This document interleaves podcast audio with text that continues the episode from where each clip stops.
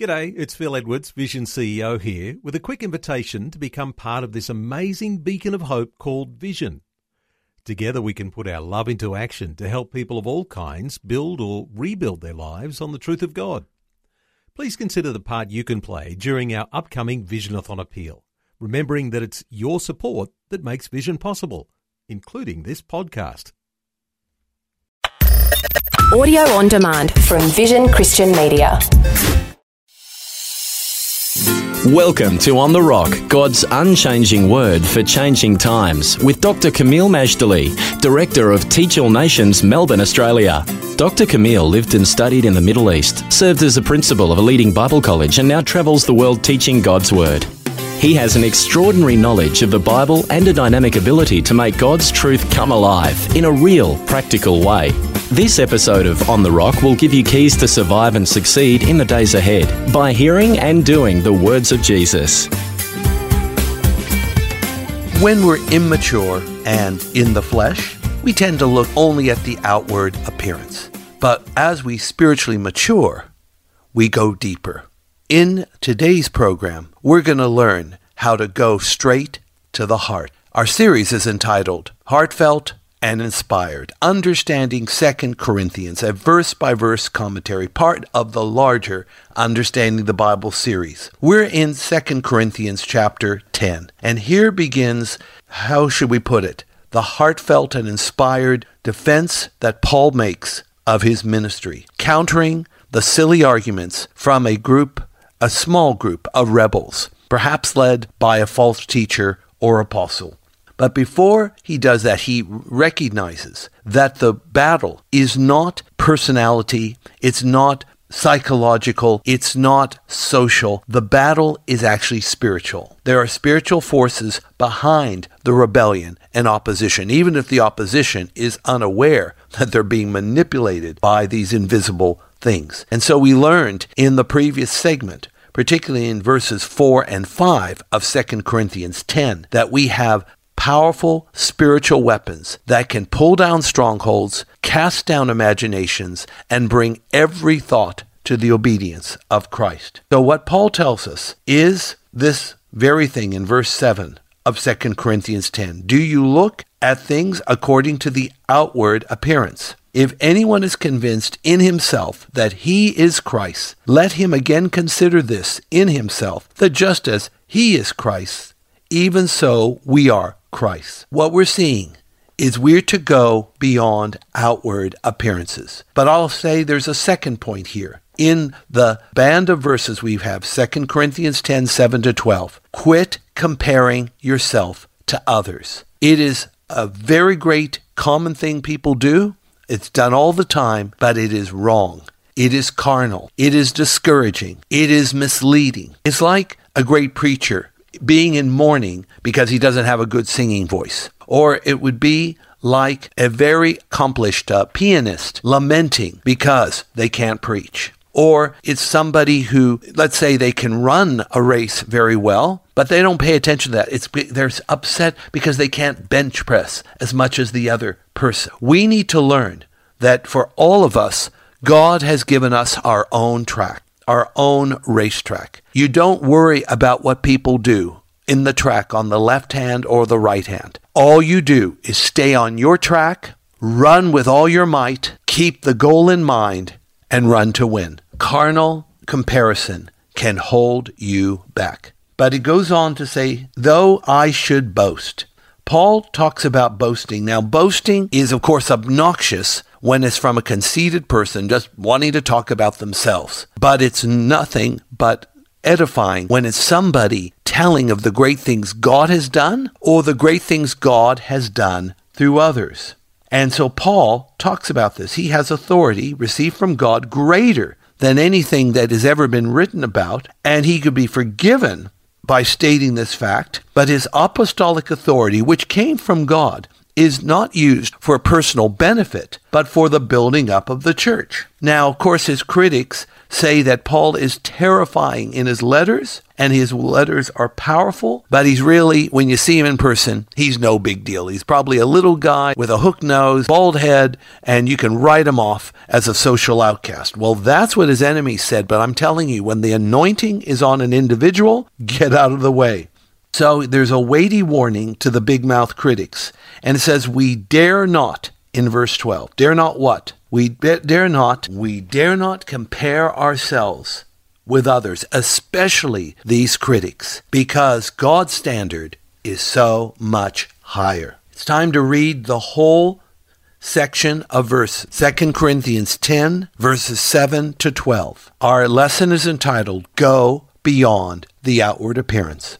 And I might add, bonus, stop comparing. 2 Corinthians 10, 7 to 12. Do ye look on things after the outward appearance? If any man trust to himself that he is Christ, let him of himself think this again, that as he is Christ, even so are we Christ. For though I should boast somewhat more of our authority, which the Lord hath given us for edification and not for your destruction, I should not be ashamed, that I may not seem as if I would terrify you by letters. For his letters, say they, are weighty and powerful, but his bodily presence is weak and his speech contemptible. Let such an one think this, that such as we are in word by letters when we are absent, such will we be also indeed when we are present. For we dare not make ourselves of the number, or compare ourselves with some that commend themselves. But they measuring themselves by themselves and comparing themselves among themselves are not wise. 2 Corinthians 10, verses 7 to 12. Admittedly, friends, these lengthy verses need some explanation. So here we go. The lesson is entitled Go Beyond Outward Appearance. I'm telling you, with such an image driven society out there, you're going to have to work a little extra harder to be that mature, discerning, and authoritative believer. Outward appearance, verse 7. Do you think at things according to the outward appearance? If anyone is convinced in himself that he is Christ, let him consider this that just as they think they're in Christ, well, so are we. So Paul asks people not to look at the outward, varnished facade. Samuel learned, and he learned it when he went to the house of Jesse in Bethlehem, looking for a new king to anoint over Israel since God had rejected Saul. And there was Jesse, having, what, about seven or eight sons? And he looked at all the sons and some of them looked pretty pretty good. And god says forget it samuel. I don't want this one. Even if they look good to you no, they're not to me. And then the lord says in 1 samuel 16 verse 7 man or flesh looks at the outward appearance but god looks at the heart. How extremely important this is not only to understand god's principle but to live by it God is not impressed by outward appearance because outward appearance has this amazing fleshly ability to have absolutely no resemblance with what's in the heart, and the outward appearance can look immaculately wonderful while the heart is filled with evil and corrupt things. We go on from there. God looks at the heart. The tenor of this verse is that if any one of the rebel leaders thinks that he is of Christ, he better think twice. If he thinks he's of Christ, how much more are the apostles who have been given divine authority and have a track record of fruitfulness?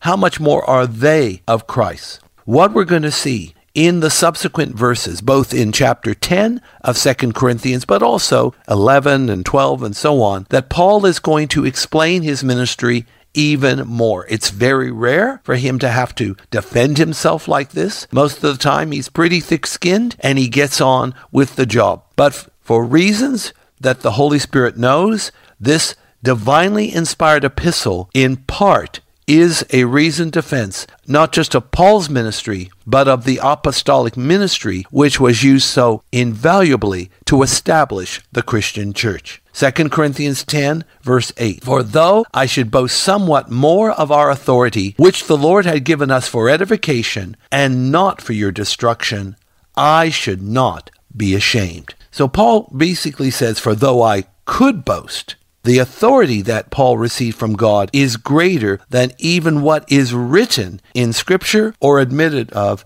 here. He could be forgiven for boasting since he was stating fact and not self aggrandizing fantasy. His apostolic authority is used to build up the church and not for personal gain. Oftentimes, false teachers, false apostles, false ministers do what they do for personal acclaim and also they do it for the money. Now, let me tell you that technically speaking, ministry doesn't attract to you much money. You're not going to become a billionaire by being in the ministry. And in most cases, you don't want to be either. Nevertheless, ministry costs a lot of money. Not because we are wasteful, not because we have to do five star everything. Ministry simply costs money. It costs money to print Bibles. It costs money to take missionaries to the field. It costs money even to bake the bread and make the soup that is given in the kitchen for relief of people who are hungry. It takes money. Nowhere have we found, by faith alone, how to print the Bibles, make the soup, fly the missionaries, and everything else involved in ministry simply by faith alone.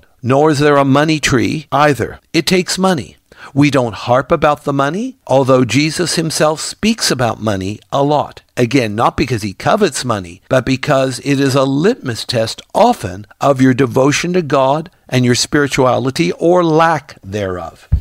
So money comes into the picture here. But those who are false in the things of God, they're into it for the money. And they're also into it for the acclaim. And they're into it even for sensual pleasure. There's a lot of falsehood today as there was in the days of the apostles. So we just need to be discerning. Paul goes on to say this in verse 9 of 2 Corinthians 10 Lest I seem to terrify you by letters.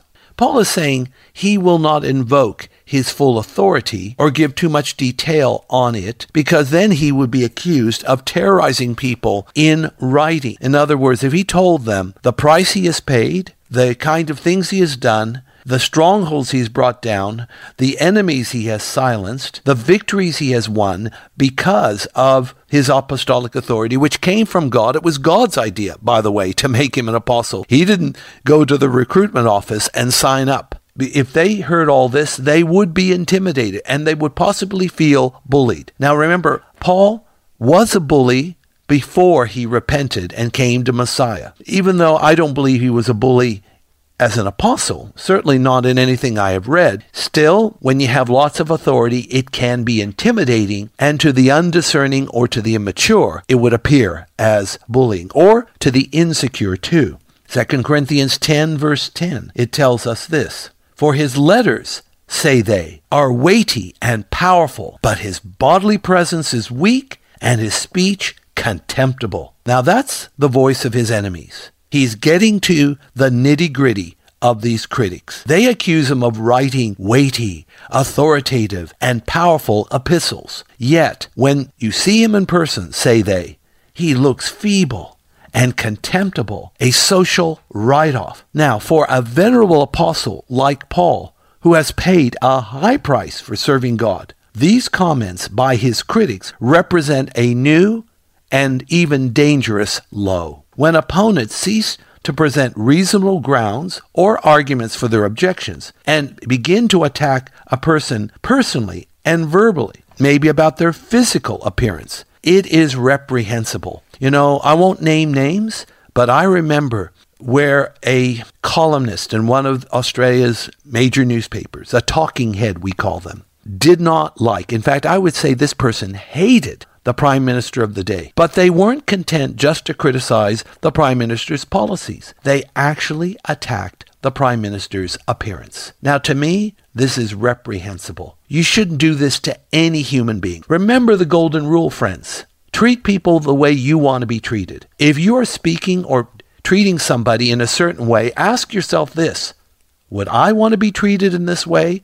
And if the answer is no, then don't do it to somebody else. And so I think we need to confront people like this and tell them to back off. And you know, especially the Bible says we shall not speak evil of the rulers of our people. We can disagree with them, but we don't have to speak evil. And yet, here, these critics are speaking evil, not just of another human being, but of one of God's supreme servants. And really, they deserved a dressing down. What does Paul's physical appearance or elocution have to do with running a church? And the answer is nothing. This childish stance by the apostles' opponents is an indictment against them. And you know what? They should be read the riot act. I, I, I mean, I wouldn't like this said about any human being, let alone the servant of God. And I hope, my friends, you will feel the same. It's about time we speak up and tell such loud mouths it's time to be quiet. All right, well,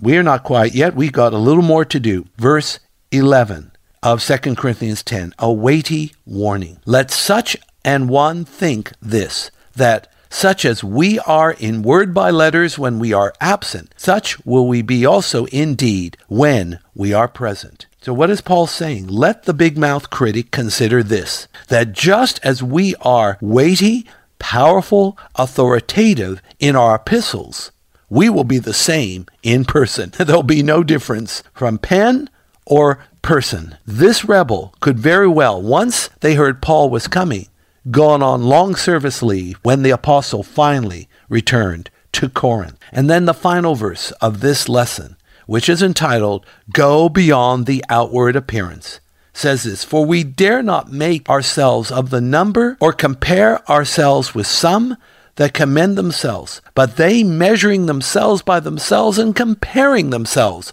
among themselves are not wise. So dare we not, dare we not what? compare ourselves with those who commend themselves. And of course, those that commend themselves are really the false teachers, the false ministers, the false apostles. These self appointed, conceited false ministers cannot even hope to compare themselves with the authoritative, anointed ministry of God's genuine apostles. Therefore, they have no choice but to compare themselves with themselves because if they tried to do it with the apostles, it would be like comparing sardines with whales, or chihuahuas with Great Danes, or rowboats with aircraft carriers. I think you have the message. Now remember again, our lesson is entitled Go Beyond the Outward Appearance. And our lesson for life is this God's quality control is a transformed heart, not lip service